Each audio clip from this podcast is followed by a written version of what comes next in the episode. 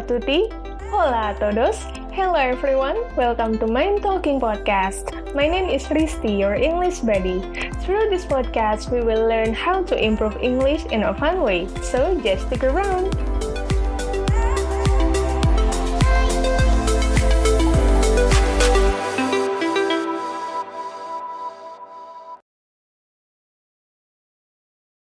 Hello everyone, welcome back to Mind Talking Podcast. Well, everybody must be agreed that watching movie can be exciting and entertaining at the same time because once we pick our favorite movie, then we can start enjoying every bit of it.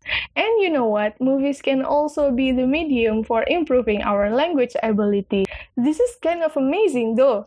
Well, actually I wasn't the person who really enjoyed movie, but now it turns out that I really enjoy it a lot. I also may binge watching sometime. For me, movies that play on my device must be something that I can stick with it through the screenplay. And still, until today, my favorite movie is something that has musical ingredients on it. So I can sing and move my body a little bit while watching it. Now, I figure out what kind of things that movie can bring to our improvement in learning another language and here you go. For the beginners, watching movie can grow the enthusiasm for learning more. This has just happened to me. It turns out when I watched the series on Netflix where the shot was taken in Paris and the actors were talking in French, all of a sudden I had a desire to learn French. I tried and found out that French is a beautiful language and I think I really want to learn it more and more. I also have to admit, sometimes trying to gain up some vocabularies can be so effortful for every language learner. Therefore, we need to find an interesting way to stick with the process. From what I have observed, movie can absolutely help us. We can find more vocabularies while we enjoy it.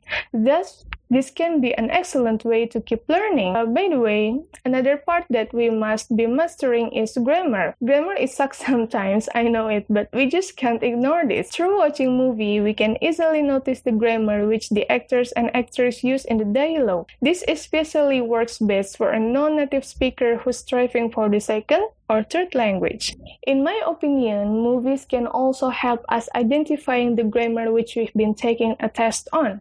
Because you know if we if we are learning a certain language then we are not living in the in the country where the language is spoken. It is sometimes hard for us to uh, to improve our grammar ability. So watching movie can definitely help us to do it. Oh, by the way, who wouldn't love to sound like a native speaker when we can speak another language?